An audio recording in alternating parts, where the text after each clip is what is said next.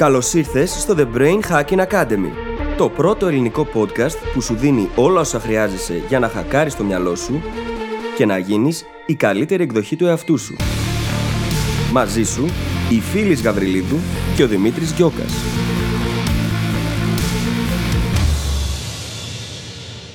Γεια σου Brain Hacker και καλώς ήρθες σε άλλο ένα επεισόδιο του The Brain Hacking Academy. Σήμερα ηχογραφούμε ένα πολύ ιδιαίτερο θέμα το οποίο σίγουρα αφορά πάρα πολλούς από εμάς. Το σύνδρομο του καλού παιδιού. Έχω να σου πω πως πάσχουμε και ίδιο, και εγώ και ο Δημήτρης από αυτό το σύνδρομο και θα ακούσεις πολλές προσωπικές ιστορίες ενδεχομένως ή πράγματα τέλος πάντων που προκύπτουν από τις προσωπικές μας εμπειρίες. Και είμαι βέβαιη πως πολλά από αυτά ίσως να χτυπήσουν καμπανάκια μέσα στο μυαλό σου. Σίγουρα είναι κάτι το οποίο συχνά δεν έχουμε καν επίγνωση ότι το ζούμε, ότι το βιώνουμε, ότι πάσχουμε από αυτό. Και γι' αυτό το λόγο αφιερώνουμε στην αρχή του επεισοδίου αρκετό χρόνο στο να εστιάσουμε στα συμπτώματα του συνδρόμου του καλοπαιδιού και φυσικά όπως πάντα συζητάμε για λύσεις, για πράγματα που μπορείς να κάνεις. Ένα από αυτά για παράδειγμα είναι το να μάθεις να λες όχι και πολλά άλλα πραγματάκια τα οποία θα σε αφήσω να απολαύσεις το ίδιο το επεισόδιο. Δεν χρειάζεται να στα πω τώρα εγώ εδώ γιατί με έπιασε εμένα λογοδιάρια. Λοιπόν, καλή ακρόαση και τα λέμε στην άλλη πλευρά. Καλησπέρα Δημήτρη. Καλησπέρα φίλη, τι κάνεις; Είμαι πολύ καλά αυτή την εβδομάδα. Εσύ πώς είσαι, Είμαι πολύ καλά όλες τις εβδομάδες. Από τότε που ξεκουράστηκα, αν θυμάσαι. Και είμαι και πάρα πολύ ενθουσιασμένος γιατί κάναμε τόσα πολλά τον τελευταίο Είχα καιρό να δουλέψω έτσι τόσο εντατικά και να νιώθω ότι βγαίνει και δουλειά, οπότε να το απολαμβάνω, κατάλαβες. Και τόσο δημιουργικά νομίζω, ε. Ναι, πραγματικά. Ναι, γιατί κάναμε πάρα πολύ δουλειά και συνεχίζουμε να κάνουμε. Δεν σταματήσαμε, δεν τελείωσε αυτό. Καλά, ναι, εννοείται.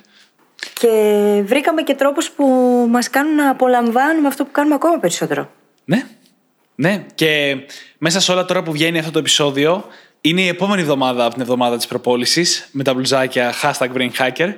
Και καταρχάς θέλουμε να σας ευχαριστήσουμε όλους πάρα πάρα πολύ. Πολλοί από εσάς ήρθατε, μας υποστηρίξατε, αγοράσατε ένα ή παραπάνω μπλουζάκια και όλο αυτό μας βοηθάει εμάς να συνεχίσουμε την εκπομπή, μας δείχνει την αγάπη σας και να ξέρετε, δεν το θεωρούμε καθόλου αυτονόητο. Και μια και ξεκινήσαμε να μιλάμε για το όραμα που είχαμε εμείς εξ αρχής, από τότε που ξεκινήσαμε να στείλουμε την εκπομπή, δύο-δυόμιση χρόνια πριν, ότι αυτό δεν είναι απλά ένα podcast. Είναι όραμα. Θέλουμε να δημιουργήσουμε ένα κίνημα. Και μια και το ανακοινώσαμε με αφορμή τα μπλουζάκια, θα συνεχίσουμε να το λέμε. Έτσι, brain hacker σημαίνει πολλά πράγματα για μας. Και ξέρουμε ότι σημαίνει πάρα πολλά πράγματα και για εσάς, διότι μας τα είπατε, τα μοιραστήκατε μαζί μας στο Instagram. Ναι. Οπότε ήταν απλά μια αρχή, είναι μια αρχή και μας περιμένουν όλους υπέροχα φανταστικά πράγματα, οπότε stay tuned. Πραγματικά μας περιμένουν υπέροχα πράγματα, τα οποία δεν θα μοιραστείς ακόμα.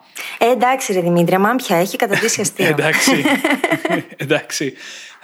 Και αυτό που θέλω να πω κιόλας είναι ότι και εγώ από τη δικιά μου δουλειά πριν καν έρθουμε κοντά και εσύ, όλη μας η έμφαση ήταν στην προσωπική ενδυνάμωση. Οπότε λοιπόν όταν λέμε ότι θέλουμε να δημιουργήσουμε ένα κίνημα, βασικά θέλουμε να δημιουργήσουμε ένα κίνημα από ανθρώπους που ασχολούνται με την προσωπική τους ενδυνάμωση, είναι καλοί σε αυτή και τη χρησιμοποιούν για να κάνουν τη ζωή τους και τη ζωή των άλλων καλύτερες. Και με λίγα λόγια είναι η αλλαγή που θέλουν να δουν. Και αυτό για μας είναι το σημαντικότερο πράγμα από όλα. Δηλαδή, όταν παίρνουμε μηνύματα, όταν παίρνουμε reviews από εσάς, που μας γράφετε ότι αλλάζει η ζωή σας σιγά-σιγά. Και πολλές φορές μας λέτε ευχαριστώ. Ναι, το δεχόμαστε το ευχαριστώ. Όμως, αν δεν ήσασταν εσείς διατεθειμένοι να κάνετε τη δουλειά, τίποτα από όλα αυτά δεν θα ήταν εφικτά. Οπότε, εμείς απλά παίξαμε το ρόλο που χρειάστηκε να παίξουμε, έτσι. Ακριβώς. Και χαιρόμαστε πάρα πολύ γι' αυτό. Ακριβώς. Όμως, έχετε στο μυαλό κάτι που είπα σε μια από τις αγαπημένες μας brain hackers τώρα τελευταία; Ο μαθητής, όταν είναι έτοιμος, ο δάσκαλος εμφανίζεται. Ναι. Μπορεί να μην ήμασταν εμείς, να ήταν κάποιος άλλος. Ακριβώς. Σίγουρα όμως θα εμφανιζόταν. Ακριβώς. Οπότε συγχαρητήρια σε όλους σας. Σας ευχαριστούμε πάρα πάρα πάρα πολύ για την υποστήριξη. Ευχαριστούμε πάρα πολύ όμως. Πάρα πολύ. Δεν μπορείτε να φανταστείτε πόσο. το λέμε κάθε μέρα συνέχεια. ναι, ναι, ναι, ναι. και μιας και αναφέρθηκε σε reviews πριν, θες να μας διαβάσεις και ένα review στον αέρα; Αχ, αυτές οι πάσες οι brain hackerικέ. Λοιπόν, είναι από τον as.terry, πολύ ωραίο, μου αρέσει αυτό, και έχει τον τίτλο. «Το καλύτερο podcast που έχω ακούσει, πέντε αστέρια». Μόνο εκεί θα μπορούσα να σταματήσω έτσι. Πραγματικά. Λοιπόν, λέει: Συγχαρητήρια για το υπέροχο περιεχόμενο που μεταδίδουν σε όλους εμάς με ανιδιοτέλεια και πάθος οι ομιλητές. Οι φίλοι και ο Δημήτρης αποτελούν πλέον τους αγαπημένους μου μέντορες γιατί προσφέρουν πρακτικές γνώσεις, εστιάζοντας στην εφαρμογή τους. Μέχρι τώρα είχα μόνο θεωρητική πληροφορία, χωρίς τη μέθοδο. Πώς αυτή θα γίνει πρακτικά εφαρμόσιμη. Σας ευχαριστώ από καρδιάς για τον νέο υπέροχο κόσμο που ανοίξατε μπροστά μου. Εντάξει. Φανταστικό. Με έχεις κλαβώσει. Πραγματικά. αστέρι. Πραγματικά. Είσαι αστέρι. Είσαι αστέρι. Ευχαριστούμε πάρα πάρα πολύ για αυτό το υπέροχο review. Τέλειο. Ευχαριστούμε πολύ, ναι. Ε, ξέρεις τι, κάπως έτσι ένιωθα κι εγώ κάποτε για αντίστοιχους ανθρώπους που άκουγα και έλεγα Ακόμα. πω, πω τι ωραία. Ακόμα και νιώθω ευχαριστώ. έτσι για ναι, ναι, πολλούς εννοείται, από αυτούς τους εννοείται, ανθρώπους. ακόμα, ακόμα, ναι. Λοιπόν, πάμε στο θέμα μας για σήμερα. Πάμε στο θέμα μας για σήμερα, το οποίο είναι και ένα πάρα πάρα πολύ ενδιαφέρον θέμα. Πάλι. Ναι, και νομίζω πως κουμπώνει με έναν πολύ ιδιαίτερο τρόπο με τα προηγούμενα δύο επεισόδια, έτσι. Μπορώ να καταλάβω πώς το εννοείς. Δεν το είχα σκεφτεί, αλλά όντως με έναν περίεργο τρόπο. Εγώ, ως άτομο που είμαι σε ανάρρωση από αυτό το συγκεκριμένο σύνδρομο που συζητάμε σήμερα, θα σου πω πως η μοναχικότητα αποτελεί λύση και γι' αυτό. Ναι. ναι. Και το θέμα μας φυσικά είναι το σύνδρομο του καλού παιδιού, έτσι. Το οποίο λίγο ή πολύ, πολλοί από εμάς το έχουμε βιώσει. Και μπορεί να συνεχίσουμε να το βιώνουμε, να το ζούμε, να το έχουμε. Και δεν είναι και ό,τι καλύτερο, ξέρεις. Και πολλές φορές μπορεί να είσαι, ή μάλλον να έχεις το σύνδρομο του καλού παιδιού, να είσαι people pleaser και να μην το έχεις ακόμα αντιληφθεί καν. Το οποίο είναι μια κατάσταση που εγώ ήμουνα για χρόνια. Και εγώ ήμουνα για χρόνια και έχω να σου πω πως το διαπίστωσα πριν από δύο χρόνια, μετά από σχόλιο που έκανε μια φίλη μου στα καλά καθούμενα. Φαντάσου. Ήμασταν κάπου έξω για ποτό και γύρισε, με κοίταξε πάνω στη συζήτηση και μου λέει: Έχεις και εσύ το σύνδρομο του καλού παιδιού, ε; Και απλά γύρισε στην άλλη φίλη μας και συνέχισε τη συζήτηση. Και εμένα εκείνη την ώρα είχε γίνει ένα τεράστιο. Μια τεράστια Bang. έκρηξη. Μέσα στο Μπουμ, κεφάλι μπουμ, μου, μπουμ. ναι. το φαντάζομαι. Σαν αυτά τα gif. Σαν αυτά τα gif που κυκλοφορούν γύρω-γύρω με τις εκρήξεις στον εγκέφαλο. ναι, ναι, ξέρω. πραγματικά, πραγματικά. Μη σας μπαίνουν ιδέες. Αλλά ναι, αυτό Θα ήθελα να ήταν. μάθω τι ιδέες έχουν. Δημιούργησες αυτή την ιδέα με τον γκίφ. Δηλαδή, φαντάσου το μαλλί του σγουρό και να βγαίνουν γύρω-γύρω και. Πλάκα θα είχε αυτό. Λ- Λίγο πίσω στο θέμα μας, να ορίσουμε λίγο, γιατί μπορεί να μην ξέρουν όλοι τον ορισμό του σύνδρομου του καλού παιδιού. Τι είναι, Είναι όταν προσπαθούμε συνεχώς να ευχαριστούμε τους άλλους ανθρώπους. Να τους κάνουμε please. Στα αγγλικά αυτό λέγεται people pleasing. Το ίδιο σύνδρομο. Είναι όταν προσπαθούμε υπέρ του δέοντος για τους άλλους, συνήθως θυσιάζοντας κάτι δικό μας. Παίρνουμε χρόνο ή πόρους από τη ζωή μας και προσπαθούμε υπερβολικά σκληρά για τους άλλους. Θυσιάζουμε ανάγκες, θέλω ή επιθυμίες μας για τους άλλους. Πολλές φορές, πολύ πριν καν μας το ζητήσουν. Από μόνοι μας. Και αυτό είναι πολύ σημαντικό στοιχείο. Και είμαι σίγουρη πως εκτός του ότι μπορεί αυτή τη στιγμή πολύ να κουνάτε το κεφάλι καταφατικά και να λέτε πω, πω ναι, το έχω αυτό, το κάνω αυτό, σίγουρα έχετε σκεφτεί και ανθρώπους στη ζωή σας που είναι έτσι. Σίγουρα. Και δεν είναι και το καλύτερο μέρος για να βρίσκεται κανείς το σύνδρομο αυτό. Μιλάμε από εμπειρία. Δεν περνάς καθόλου καλά. Διότι για να είναι οι άλλοι χαρούμενοι, στερείς από τον εαυτό σου τη χαρά. Πολλές φορές. Όχι πάντα, όμως πολλές φορές. Συν ότι η δική σου χαρά εξαρτάται από τη χαρά των άλλων. Μμμ. Και αυτό ποτέ δεν είναι υγιές. Οπότε χρειάζεται να ξέρουμε καταρχάς πώς λειτουργεί και τι χαρακτηριστικά έχει αυτό το πράγμα για να μπορούμε να κάνουμε και μια, ας την πούμε έτσι, διάγνωση για το αν είμαστε και σε τι βαθμό είμαστε αυτό το καλό παιδί. Ή τουλάχιστον έχουμε το σύνδρομο του καλού παιδιού. Γιατί καλά παιδιά μπορεί να είμαστε, αλλά δεν χρειάζεται να ικανοποιούμε και τις ανάγκες όλων. Γίνεται σύνδρομο λόγω της υπερβολής. Ναι, ναι. Δεν χρησιμοποιείτε το σύνδρομο απλά και μόνο επειδή είμαστε καλό παιδί, είπαμε. Αλλά κάτι που θέλω σίγουρα να πω εδώ είναι ότι σαν σύνδρομο βγάζει και νόημα. Βγάζει νόημα, δηλαδή είναι ένας μικρός εθισμός, και θα εξηγήσω αμέσως σε τι είμαστε εθισμένοι, ο οποίος μας δίνει πράγματα, μας δίνει μια επιβράβευση. Και αυτός στο οποίος είμαστε εθισμένοι είναι το να λέμε ναι. Για πάρα πολύ κόσμο το να λέμε ναι είναι μια συνήθεια, αλλά μπορεί να φτάσει και στα επίπεδα του εθισμού, γιατί αρχίζουμε και νιώθουμε μόνοι μας ότι οι άλλοι μας χρειάζονται. Και αυτό είναι μια πολύ ενδυναμωτική αίσθηση, αν και δεν είναι υγιής. Γιατί νιώθουμε χρήσιμοι, νιώθουμε ότι είμαστε σημαντικοί. Και τελικά δημιουργούμε κι εμείς μια ανάγκη να μας χρειάζονται και τροφοδοτείται έτσι ένας αρνητικός φαύλος κύκλος που μας ρίχνει όλο και πιο βαθιά σε αυτό το σύνδρομο του καλού παιδιού, που μετά συνεπάγεται και πολλά άλλα συσσαγωγικά σύνδρομα, όπως έλλειψη αυτοπεποίθησης, ανασφάλειες, κάποιος να μας κοιτάξει στραβά, καταρρύλο μας ο κόσμος. Και συνήθως αυτά όλα υποβόσκουν για να πάσχουμε από αυτό το σύνδρομο, έτσι. Ναι, ακριβώς. Από την άλλη, η λύση σε αυτό δεν είναι να αποκτήσουμε ξαφνικά το σύνδρομο του κακού παιδιού. Φαντάζεσαι. Θα μιλήσουμε για λύσεις αργότερα. Φαντάζεσαι. βέβαια. Ε, φαντάζομαι, ξέρεις τι, πολλές φορές όταν ε, αρχίζουν οι άνθρωποι και το παρατηρούν αυτό στη ζωή τους, το πρώτο πράγμα που κάνουν είναι να αντιδράσουν. Ναι. Και η αντίδραση συνήθως είναι το να υιοθετήσουν την αντίθετη ακριβώς συμπεριφορά. Ναι. Δεν είναι όμως αυτή η λύση απαραίτητα. Αυτό που είπες μόλις είναι ένα φανταστικό νοητικό μοντέλο που αξίζει να έχουμε όλοι, που λέγεται overcorrection στα αγγλικά, υπερδιόρθωση στα ελληνικά. Το οποίο βασικά σημαίνει ότι προσπαθώντας να ισιώσουμε κάτι που έχει στραβώσει, να το φέρουμε εκεί που πρέπει να είναι, το παρακάνουμε. Και πάμε από την άλλη πλευρά. Δηλαδή, έχουμε το σύνδρομο του καλού παιδιού και για να το φτιάξουμε ξαφνικά γινόμαστε beep. Ναι. Και είναι κάτι που σημαίνει σε πάρα πολλά πράγματα. Είτε σε ατομικό Συμβαίνει, επίπεδο, ναι. είτε σε συλλογικό. Ναι, διότι υπάρχουν αυτά τα δίπολα, όμως δεν σημαίνει ότι το ένα ακυρώνει το άλλο. Η λύση πολλές φορές βρίσκεται στη μέση. Όμως είναι πολύ συνηθισμένο για ανθρώπους που θέλουν να ξεφύγουν από το σύνδρομο αυτό να πάνε στην ακριβώς αντίθετη συμπεριφορά, η οποία έχει εξίσου αρνητικά, να μην πω Πιθανότατα περισσότερα, περισσότερα. αποτελέσματα. Ναι, πολύ περισσότερα. Πάμε όμως να δούμε τι σημαίνει έχω το σύνδρομο του καλού παιδιού. Πώς είναι ένας άνθρωπος όταν έχει το σύνδρομο του καλού παιδιού, τι κάνει. Υπάρχουν πάρα πολλές μικρές ή μεγάλες ενδείξεις που δείχνουν ότι κάποιος έχει το σύνδρομο του καλού παιδιού. Και αυτό θα μας βοηθήσει, αν ξέρουμε ότι το έχουμε, να συνειδητοποιήσουμε καλύτερα τη συμπεριφορά μας και αν δεν ξέρουμε, να το εντοπίσουμε. Το πρώτο και ένα πάρα πολύ κλασικό είναι ότι λέμε ναι σε πράγματα που δεν θέλουμε να κάνουμε. Πάμε σε ένα πάρτι, κάποια δραστηριότητα, κάτι, ενώ δεν θέλουμε. Δικό μου χαρακτηριστικό παράδειγμα, ο οποίος έχω περάσει όλη μου τη ζωή μέχρι σχετικά πρόσφατα ως people pleaser, ήταν ότι ποτέ μου δεν ένιωθα ότι δεν θέλω κάτι. Θα το ξαναπώ αυτό. Ποτέ μου δεν ένιωθα ότι δεν θέλω κάτι. Νόμιζα ότι μου αρέσανε τα πάντα και ότι ήμουν OK με όλες τις δραστηριότητες χωρίς να έχω καμία προτίμηση. Και φυσικά ο περίγυρός μου το επικροτούσε αυτό λέγοντας πράγματα όπως ότι είμαι πάρα πολύ ευέλικτος, ότι είμαι πάρα πολύ προσαρμόσιμος. Σχετικά Μέσα σε πρόσφατα. όλα. Ναι, ακριβώς, ακριβώς. Σχετικά πρόσφατα κατάλαβα πως αυτό ήταν απλά μια ανάγκη να είναι όλοι ευχαριστημένοι μαζί μου. Θα έχει πολύ προσωπική ιστορία. Το επεισόδιο. Ω, φίλε μου. Θα έχει πάρα πολύ προσωπική ιστορία και από τις δύο μεριές. Ξέρεις τι, ε, αυτό είναι κάτι το οποίο κυνηγάω να βελτιώσω ακόμα και τώρα. Συμβαίνει απλά κάθε φορά που εξελίσσεσαι, πας στο επόμενο στάδιο και γίνεται με άλλους τρόπους. Δηλαδή, πολλές φορές οι άνθρωποι δεν έχουν επίγνωση, επειδή όλοι ζούμε στο δικό μας μικρό κόσμο, έτσι, δεν έχουν επίγνωση του τι μπορεί να περιλαμβάνει η δική σου ζωή, η δική σου δουλειά και μπορεί να ζητήσουν πράγματα και να θεωρούν και δεδομένο ότι είναι εύκολο να τα κάνεις, δίχως να λάβουν υπόψη τους τη δική σου κατάσταση. Δεν τη γνωρίζουν βέβαια, έτσι. Εμείς είμαστε υπεύθυνοι να την επικοινωνήσουμε, αν χρειάζεται. Και εμείς είμαστε υπεύθυνοι να πούμε όχι για εμάς.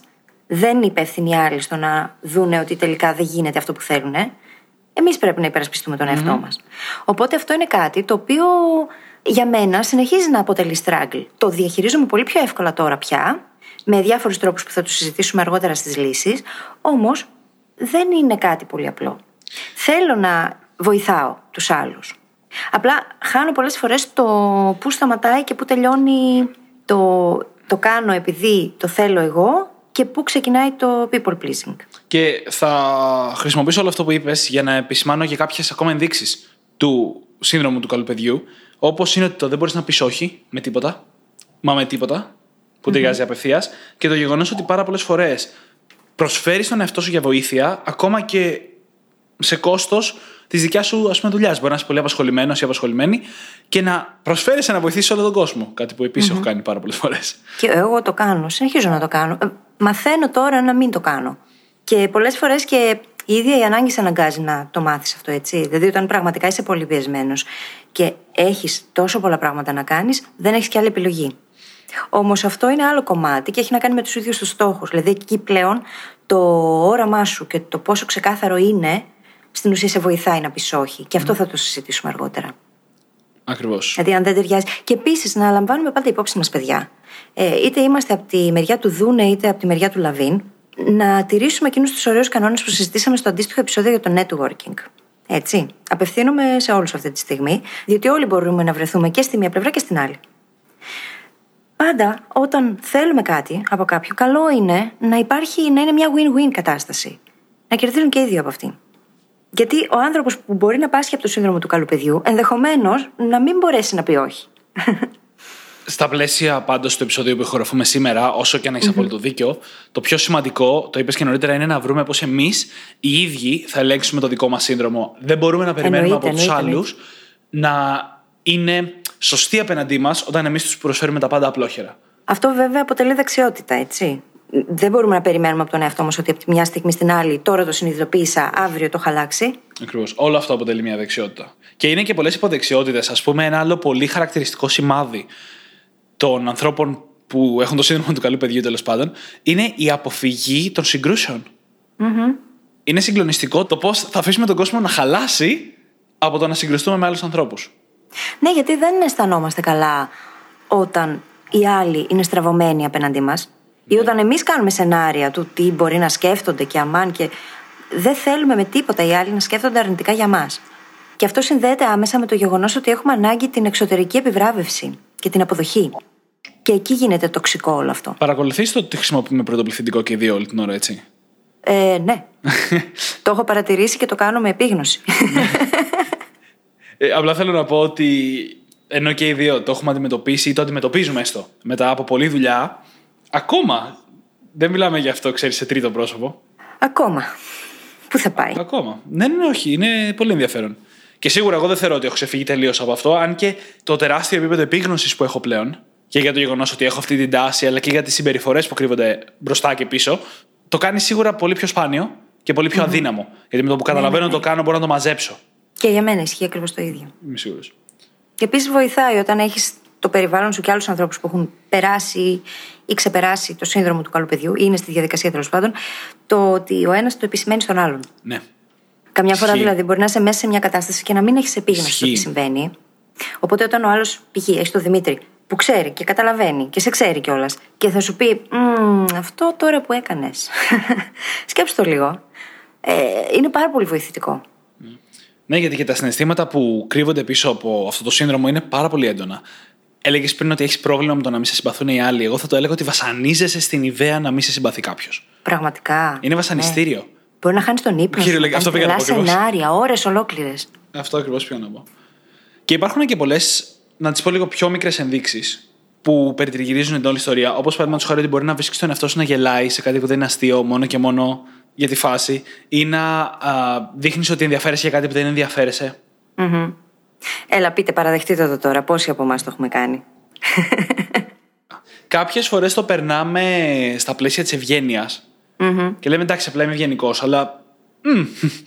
Πόσες φορές το κάνουμε με τους κοντινούς μας φίλους, που δεν θα έπρεπε να έχουμε κανένα πρόβλημα να τους πούμε τι αστείο ήταν αυτό; Ναι, και ξέρεις τι, είναι πολύ πιο απελευθερωτικό και δημιουργεί πολύ πιο ισχυρό δεσμό το να μπορείς να πεις στον άλλον Ε, ρε, εσύ, το αστείο λίγο. Όπως κάνουμε εμείς μεταξύ μας, ας πούμε. Δεν ξέρετε, αλλά ναι, το κάνουμε αυτό μεταξύ μας. Είναι πολύ πιο ωραίο. Διότι είσαι ειλικρινής εκείνη την ώρα. Άσε που από μόνο του το σχόλιο είναι αστείο τελικά. Και γελάνε όλοι. Ναι, Πραγματικά. Και προχωρώντας ακόμα στα σημάδια, μπαίνουμε βασικά σιγά σιγά σε κάποια κομμάτια που είναι ακόμα πιο. που είναι πιο έντονα τώρα, να το πω έτσι. Που είναι, μπορεί να επηρεάζουν τη ζωή μας πάρα, πάρα πολύ. Ένα από αυτά μπορεί να είναι το να λέμε συγγνώμη συνεχώς και για τα πάντα. Το οποίο, εκτός από μια τρομερή ένδειξη, είναι επίσης και μια συνήθεια που δημιουργεί πολύ περίεργες δυναμικές, κατά με. Γιατί αν είσαι όλη την ώρα σε ανθρώπους με τους οποίους είσαι ίσως με όλες τις έννοιες και ξαφνικά είσαι όλη την ώρα συγγνώμη, συγγνώμη, συγγνώμη, συγγνώμη, συγγνώμη, είναι σαν να τοποθετείς τον εαυτό σου από κάτω. Ναι, ναι. Και αυτό είναι πολύ κακό self-signaling πρώτα απ' όλα, αλλά και signaling προς τον υπόλοιπο κόσμο. Ναι. Και μπορεί να ζητάς συγγνώμη και για τελείως ανούσια πράγματα, με το παραμικρό. Εγώ γνωρίζω πολλούς τέτοιους ανθρώπους και τους το έχω επισημάνει πολλές φορές. Βέβαια, ξέρεις, θέλει πολύ αυτεπίγνωση και αυτοπαρατήρηση το να αρχίσεις να τα αλλάζεις αυτό. Δεν είναι απλό πράγμα, έτσι. Γιατί όπως ακριβώς είπες, αποτελεί συνήθεια. Όμως, το χειρότερο πράγμα που κάνει είναι το ίδιο το self-signaling. Γιατί βάζουμε τον εαυτό μας σε μια κατάσταση που τον θεωρούμε ασυνείδητα υποδέστερο. Ναι, και πού να δεις τα επόμενα, που είναι, ας πούμε, ότι σπάμε τις αξίες μας για τους άλλους. Φαντάσου να πιστεύουμε ακράδαντα ότι δεν θέλουμε να πίνουμε πολύ και ότι δεν θέλουμε σίγουρα να οδηγάμε έχοντας πιει. Και έχεις βγει με φίλους και σε πιέζουν να πιεις και επειδή δεν θέλεις να ξενερώσεις κανέναν, πίνεις λίγο παραπάνω και μετά έχεις να οδηγήσεις. Το οποίο εκτός από επικίνδυνο και κάτι που ποτέ δεν θα έπρεπε κανείς να κάνει, σημαίνει ότι μόλις έχουμε σπάσει και τις αξίες μας. Και αυτό είναι απλά ένα παράδειγμα. Δεν υπάρχει κάτι πιο βαθύ από τις αξίες, υποτίθεται. Οπότε σκέψου λίγο πώς είναι όταν το κάνουμε αυτό, απλά και μόνο για να μην ξενερώσουμε κάποιον άλλον. Ή και σε πιο απλά πράγματα. Να είσαι πάρα πολύ κουρασμένος γιατί είχες μια εβδομάδα πίσω σου που ήταν πολύ πιεστική και να σου λένε οι φίλοι σου να βγεις, εσύ να μην θέλεις με τίποτα, να θες να κάτσεις στο σπίτι σου με ένα κακάο ζεστό και να δεις ταινία και να βγεις από το peer pressure. Μην τυχόν και ξενερώσει ή χαλάσει παρέα. Και να καταλήξεις να μην περνάς καλά όλο το βράδυ, να προσποιήσει ότι περνάς καλά και όλο αυτό τελικά καταλήγει να είναι ένα τεράστιο ψάμα που έχεις πει στον εαυτό σου μόνο και μόνο για να μην ξενερώσουν οι άλλοι μαζί σου. Mm. Think about it. Yeah. Περισσότερο είναι το self-signaling και εμένα εκείνο είναι που με ενοχλεί. Δεν έχει να κάνει μόνο με το τι σημάδια δίνουμε στους άλλους και το ότι γινόμαστε χαλοί να μας πατήσουν. Έχει να κάνει με το ότι εμείς έχουμε πει πρώτα στον εαυτό μας ότι γινόμαστε χαλοί να μας πατήσουν οι άλλοι. Το οποίο όμως είναι και πάρα, πάρα πολύ αξιοσημείωτο η γνώμη των άλλων. Και όχι μόνο το self-signaling, γιατί πιστεύουμε ότι τουλάχιστον με αυτόν τον τρόπο οι άλλοι θα έχουν μια πάρα πολύ καλή γνώμη για εμάς. Ότι θα μας συμπαθούν όλοι, ότι θα είμαστε η ψυχή της παρέας κτλ. Αλλά στην πραγματικότητα αυτό δεν ισχύει. Δεν ισχύει. Μας κάνει κακό στην κοινωνική μας ζωή. Οι άλλοι μπορεί να μην μας αντιπαθούν, αλλά σε καμία περίπτωση δεν μας εκτιμάνε. Δεν μπορείς να έχεις κάτι απ' έξω που δεν το έχεις ήδη από μέσα. Αυτό από μόνο του δείχνει πως δεν έχεις αυτοσεβασμό και αυτοεκτίμηση. Πώς μπορώ να περιμένω τη στιγμή που δεν έχω αυτοσεβασμό και αυτοεκτίμηση από τους άλλους να με σέβονται και να με εκτιμούν; Και είναι ρητορικό το ερώτημα, δεν θα συνεχίσουμε αυτό το συλλογισμό.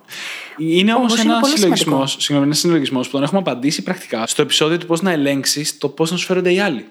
Ναι, ναι, πώς να, τους- πώς να επηρεάσει τη δική του συμπεριφορά απέναντί σου. Ακριβώς, ναι, όχι να ελέγξεις. Υπερβολή. πώς να επηρεάσεις.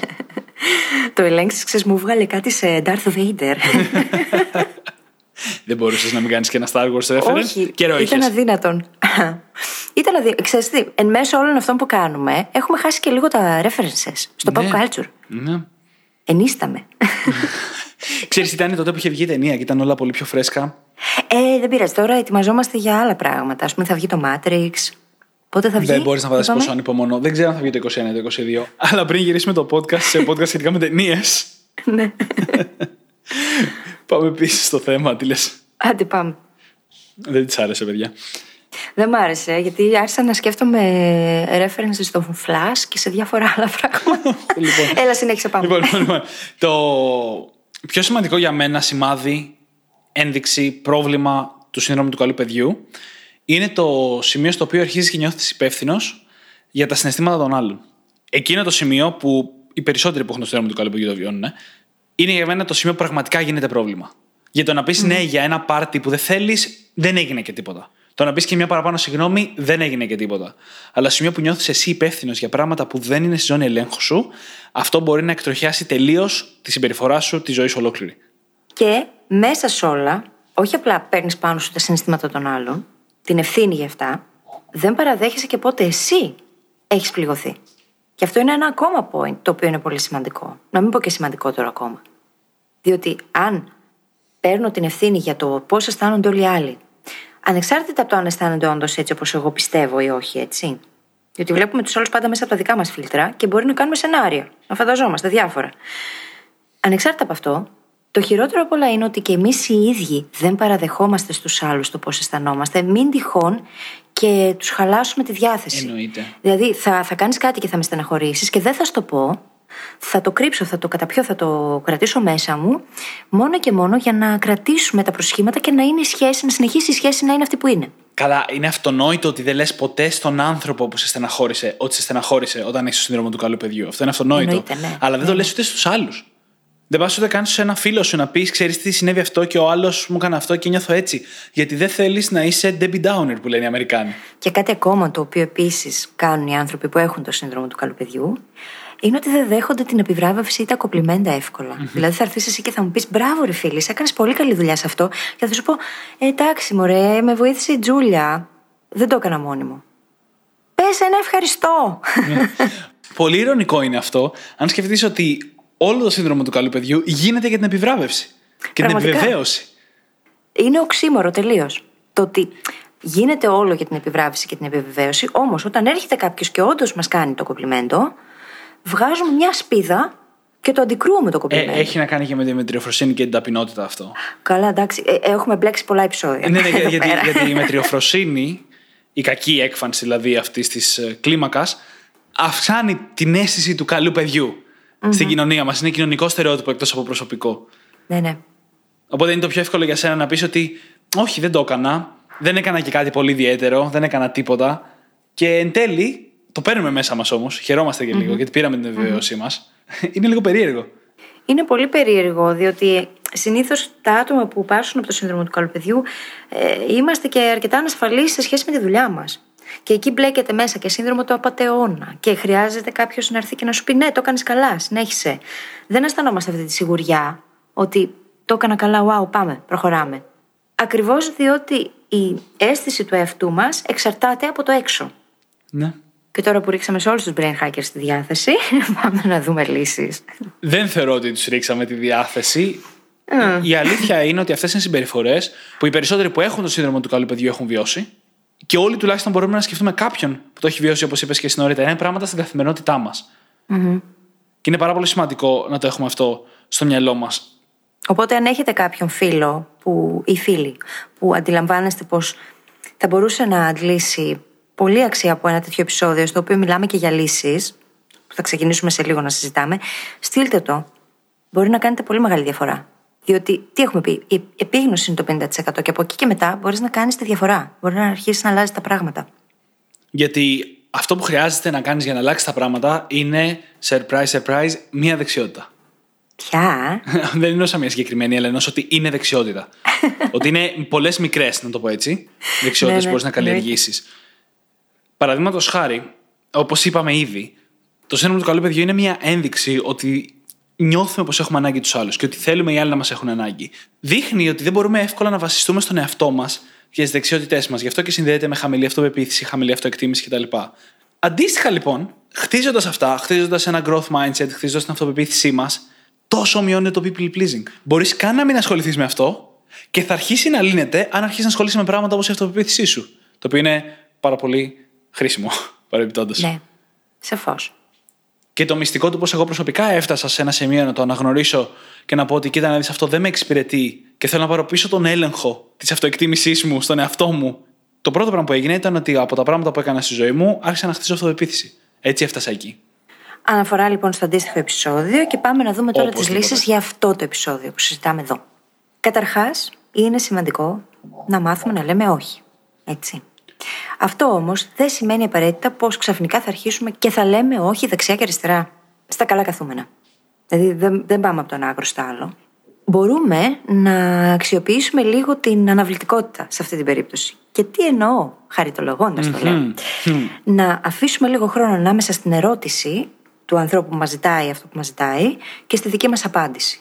Δηλαδή, αντί να πούμε ναι κατευθείαν, όπως θα ήταν το αντανακλαστικό του σύνδρομου του καλού παιδιού, να πούμε «Μμ, άσε με να το δω και θα επανέλθω. Ναι, θα σου απαντήσω λίγο αργότερα ή κάτι τέτοιο. Θα σου απαντήσω λίγο αργότερα, ναι. Διότι αυτό μας δίνει το χρόνο είτε να βρούμε έναν τρόπο να αρνηθούμε ευγενικά ή να πούμε ναι, αλλά να το κάνουμε με τους δικούς μας όρους. Α πούμε, πολλές φορές βοηθάει να δώσουμε εναλλακτικές, οι οποίες όμως να είναι πράγματα τα οποία μπορούμε και εμείς να κάνουμε καλύτερα. Δηλαδή, μας μας βολεύουν και εμάς τους ίδιους. Αν για παράδειγμα έρθει ο Δημήτρης και μου πει ε, Πάμε μεθαύριο για φαγητό, θέλω να συζητήσουμε αυτό.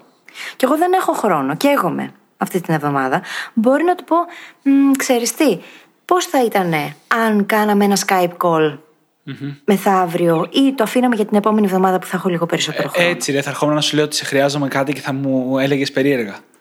Αυτό περίμενες τόση ώρα να το πεις. Ναι, δεν μπορείς να φανταστείς. Για σένα δεν υπήρχε περίπτωση να γίνει αυτό και το ξέρεις. Σε χρησιμοποιώ σαν παράδειγμα. Όμως, κάπως έτσι μπορούμε να βγούμε από τη δύσκολη θέση, δίνοντας εναλλακτικές. Και τώρα αυτό ήταν ένα απλό παράδειγμα που μου ήρθε. ναι, ναι. Ξέρεις, δεν το σκέφτηκα και πάρα πολύ. Όμως μπορεί όντως να βρούμε εναλλακτικές που να είναι πιο βολικές και για μας και για τον απέναντι. Μα εννοείται. Ή το παράδειγμα με τις εξόδους. Δηλαδή, μπορεί ο φίλος ή οι φίλοι μας να θέλουν να πάνε σε ένα πάρτι, εμείς να θέλουμε απλά να πάμε για ένα καφέ. Ενώ δεν σημαίνει ότι θέλουμε να κάτσουμε σπίτι, δεν πρέπει να είναι όλα ναι ή όχι. Μπορούμε να αλλάξουμε τη δραστηριότητα. Μπορούμε να πάμε, πάμε για ένα καφέ. Δεν είναι και το πιο περίεργο πράγμα στον κόσμο. Αλλά όταν πάμε σε λίγο πιο δύσκολα, σε επαγγελματικά, σε ερωτικούς συντρόφους, σε τέτοια, εκεί αρχίζει συνήθως το σημείο που δεν λέμε κανένα όχι, ούτε καν το μήπως να το κάνουμε κάπως διαφορετικά. Και μάλιστα έχει φανεί και από έρευνες πως όταν αφήνουμε δύο-τρία δευτερόλεπτα να περάσουν ανάμεσα στην ερώτηση και στην απάντηση που θα δώσουμε, αυτό μας βοηθάει να πάρουμε και καλύτερες αποφάσεις. Και το να καθυστερήσουμε λίγο να απαντήσουμε, αντί να απαντήσουμε απευθείας αντανακλαστικά, δεν δείχνει αδυναμία, ίσα ίσα. Μας κάνει να φαινόμαστε και ως άνθρωποι με περισσότερη σιγουριά και αυτοπεποίθηση, έτσι. Ναι. Ειδικά οι people pleasers, ειδικά οι άνθρωποι που έχουν σύνδρομο του καλού παιδιού, χρειάζεται να το καλλιεργήσουν αυτό σαν δεξιότητα. Να μην απαντούν κατευθείαν. Mm-hmm. Ακριβώς επειδή βοηθάει να πάρουν καλύτερες αποφάσεις και να σκεφτούν κιόλας το πώς θα αντιδράσουν στην εκάστοτε περίπτωση. Και αν δεν κάνω λάθος, στο επεισόδιο που έχουμε κάνει για το πώς να λες όχι με ευκολία, έχουμε συζητήσει όλους τους διαφορετικούς τρόπους και τους διαφορετικούς τύπους του όχι που υπάρχουν. Mm-hmm. Γιατί όλοι σκεφτόμαστε πώς θα πω όχι και σκεφτόμαστε να πω ένα ξερό όχι. Σε φάση θες να βγούμε αύριο, όχι. και δεν είναι έτσι. Ούτε χρειάζεται να είναι τόσο απότομο, ούτε είναι αυτός ο μόνος τρόπος να πούμε όχι. Οπότε, mm. ακούστε εκείνο το επεισόδιο και θα βοηθήσει πάρα, πάρα πολύ με αυτή την ανεκτήμητη δεξιότητα στη ζωή μας σήμερα για να προστατεύσουμε πράγματα. Και μιας και λέω για να προστατεύσουμε πράγματα, να πω άλλο ένα πολύ σημαντικό κομμάτι της λύσης του να σταματήσουμε να έχουμε το σύνδρομο του καλού παιδιού. Το οποίο είναι να ξέρουμε τους στόχους μας και το που θέλουμε να φτάσουμε. Τι σημαίνει αυτό; Πολλές φορές όταν έχουμε το σύνδρομο του καλού παιδιού, αυτό που θυσιάζουμε πιο πολύ απ' όλα είναι ο χρόνος μας. Mm-hmm. Αν όμως ξέρουμε πού θέλουμε να φτάσουμε και θέλουμε να πετύχουμε, ξαφνικά αυτός ο χρόνος αποκτάει κόστος ευκαιρίας. Αυτό σημαίνει ότι κάθε φορά που λέμε σε κάτι ναι, συνειδητοποιούμε ότι λέμε σε κάτι άλλο όχι. Και αυτό το όχι πιθανότητα είναι δικό μας, είναι ο στόχος μας, είναι το όνειρό μας.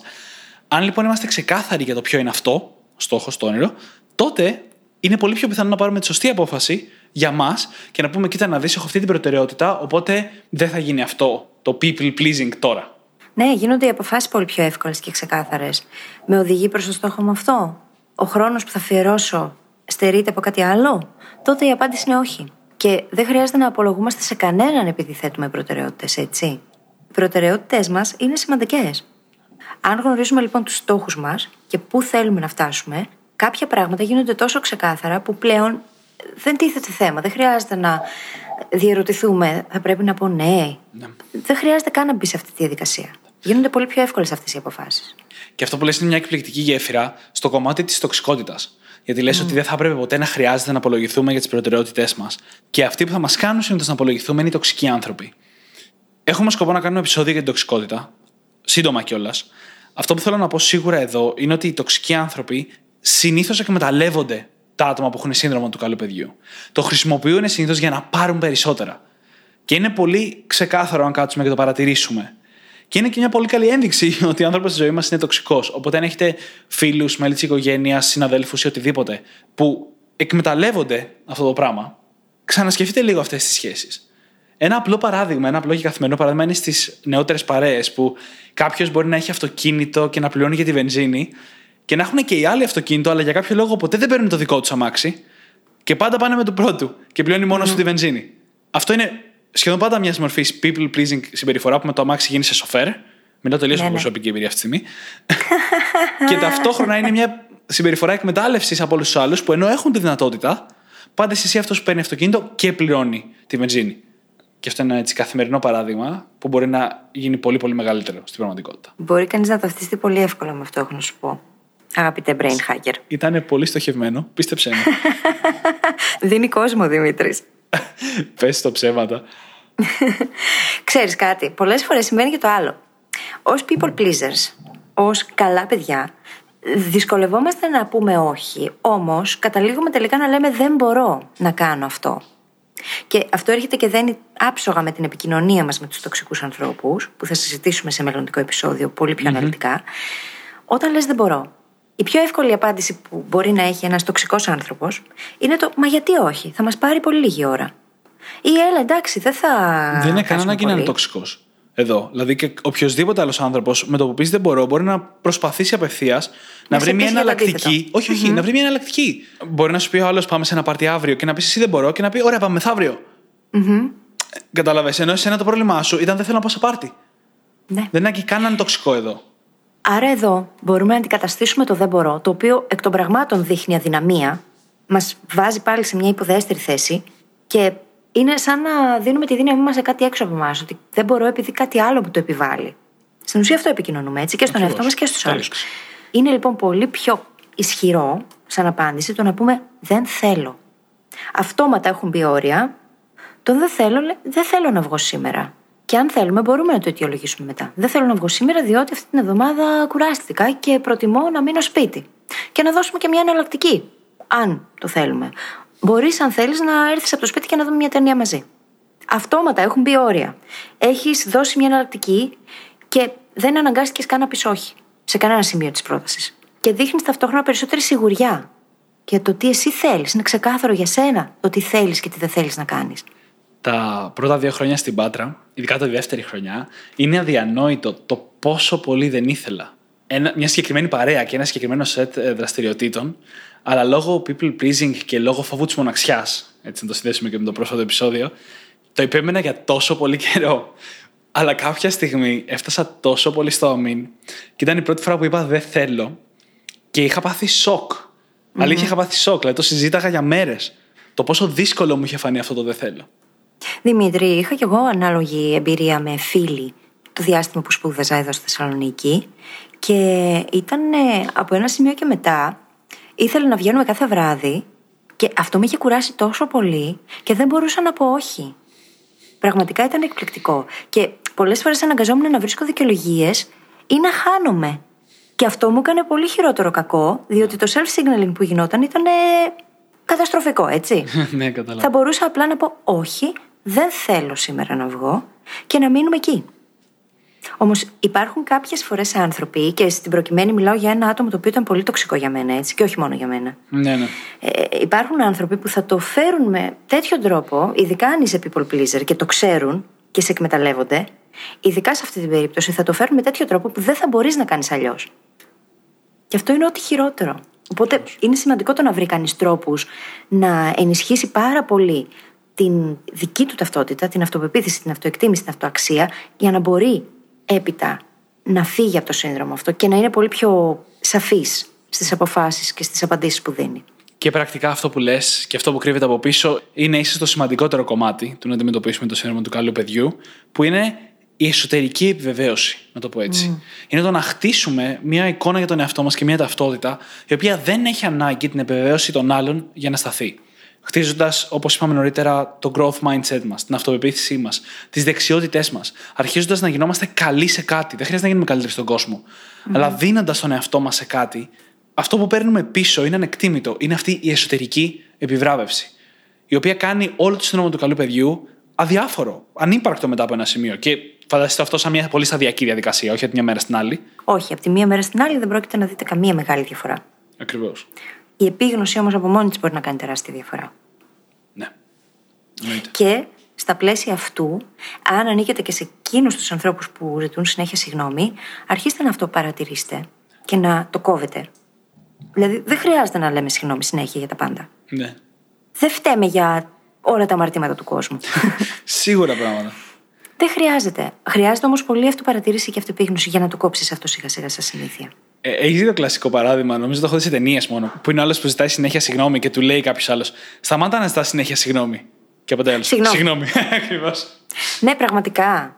Και Ακριβώς. κάτι άλλο πολύ σημαντικό που έχει να κάνει με την επίγνωση είναι το εξής. Δεν είσαι πίτσα. Με ένταση μιλάμε. Αυτό. Δεν μπορείς να τους έχεις όλους χαρούμενους και ικανοποιημένους. Τελεία. και δεν Η χρειάζεται. Βανέσα Βαν Έντουαρτ το έχει πει αυτό. Παρεμπιπτόντως, τη Βανέσα εδώ στο podcast την αγαπάμε πάρα πολύ, έτσι. Και έχει γράψει και ένα υπέροχο βιβλίο, το Captivate. Το συνιστώ να το διαβάσετε. το θέμα είναι όμως ότι δεν μπορούμε και δεν χρειάζεται να τους έχουμε όλους χαρούμενους και ικανοποιημένους. Εκείνος που χρειάζεται να είναι χαρούμενος και ικανοποιημένος, πρώτα και πάνω απ' όλα είμαστε εμείς, για να μπορούν και οι άλλοι γύρω μας να είναι καλά. Ακριβώς. Μαζί μας. Ακριβώς. Αν δεν είμαστε εμείς καλά, κάποια στιγμή θα έρθει ένα ξέσπασμα, θα έρθει ένα ψέμα ενδεχομένως, θα έρθει κάτι το οποίο θα διαλύσει τη σχέση μας με τους άλλους. Και αυτό είναι ό,τι χειρότερο. Ακριβώς. Και το τελευταίο που εγώ θέλω να πω για να κλείσουμε το επεισόδιο είναι ότι όλο αυτό που συζητάμε τώρα στη λύση είναι δεξιότητες. Και όπως όλες τι δεξιότητες, πρέπει να κάνουμε την πρακτική μας σωστά, βήμα-βήμα. Οπότε ξεκινήστε με μικρότερα, όχι, ξεκινήστε με μικρότερους περιορισμούς σε τοξικούς ανθρώπους. Αν λέτε 20 ώρε την ημέρα, πείτε 19. Μικρά βήματα που σιγά σιγά θα φέρουν τεράστια αποτελέσματα. Και έχουμε πει ότι η αλλαγή έρχεται σιγά σιγά, βήμα-βήμα. με μικρές αλλαγές, δεν μπορείς να βγεις από τη ζώνη αν είσαι απότομα, τότε είναι που το ασυνείδητο θα κλωτσίσει και θα σε γυρίσει πίσω και θα πας και κάποια βήματα πίσω ενδεχομένως σε σχέση με αυτό που ήσουν πριν. Ακριβώς. Και με αυτό ήρθε η ώρα να κλείσουμε το επεισόδιο. Ναι, το οποίο εμένα μου άρεσε πάρα πάρα πολύ να ξέρεις. Και εμένα μου άρεσε πάρα πολύ. Ακριβώς επειδή είναι κάτι το οποίο το ξεπερνάμε και οι δύο και είναι, πιστεύω, θέμα το οποίο απασχολεί πάρα πολλούς ανθρώπους. Και πολλές φορές δεν ξέρουμε και πώς να το αντιμετωπίσουμε. Και δεν μπορείς να φανταστείς σε πόσα από τα σημάδια που είπαμε βλέπω τον εαυτό μου. Αν εξαιρέσεις τα συνεχή συγγνώμη, νομίζω σε όλα. Συμφωνώ. Πραγματικά. Και εγώ το ίδιο. Και εγώ βλέπω δηλαδή εδώ δίπλα σε κάθε bullet που έχω στις σημειώσεις φίλης, φίλης, φίλης. Φίλης και Δημήτρης. Φίλης και Δημήτρης. The Brain Hacking ναι. Academy. Πραγματικά. Λοιπόν, όπως πάντα, μπορείτε να βρείτε τις σημειώσεις του επεισοδίου μας στο site μας στο brainhackingacademy.gr. το οποίο έχει ανανεωθεί και είναι καταπληκτικό, έχω να δηλώσω. Και θα σας ζητήσουμε, όπως πάντα, να μας βρείτε στην εφαρμογή που μας ακούτε, να κάνετε subscribe και να μας αφήσετε ένα φανταστικό πεντάστερο review, γιατί με αυτούς τους δύο τρόπους βοηθάτε το podcast να ανέβει, να διαδοθεί και το κίνημα των Brain Hackers να μεγαλώσει κι άλλο. Και θα σας ζητήσουμε να κάνετε και μια μικρή πράξη αγάπης. Αρπάξτε τα κινητά των φίλων σας και δείξτε τους πώς να γίνουν και εκείνοι brain hackers.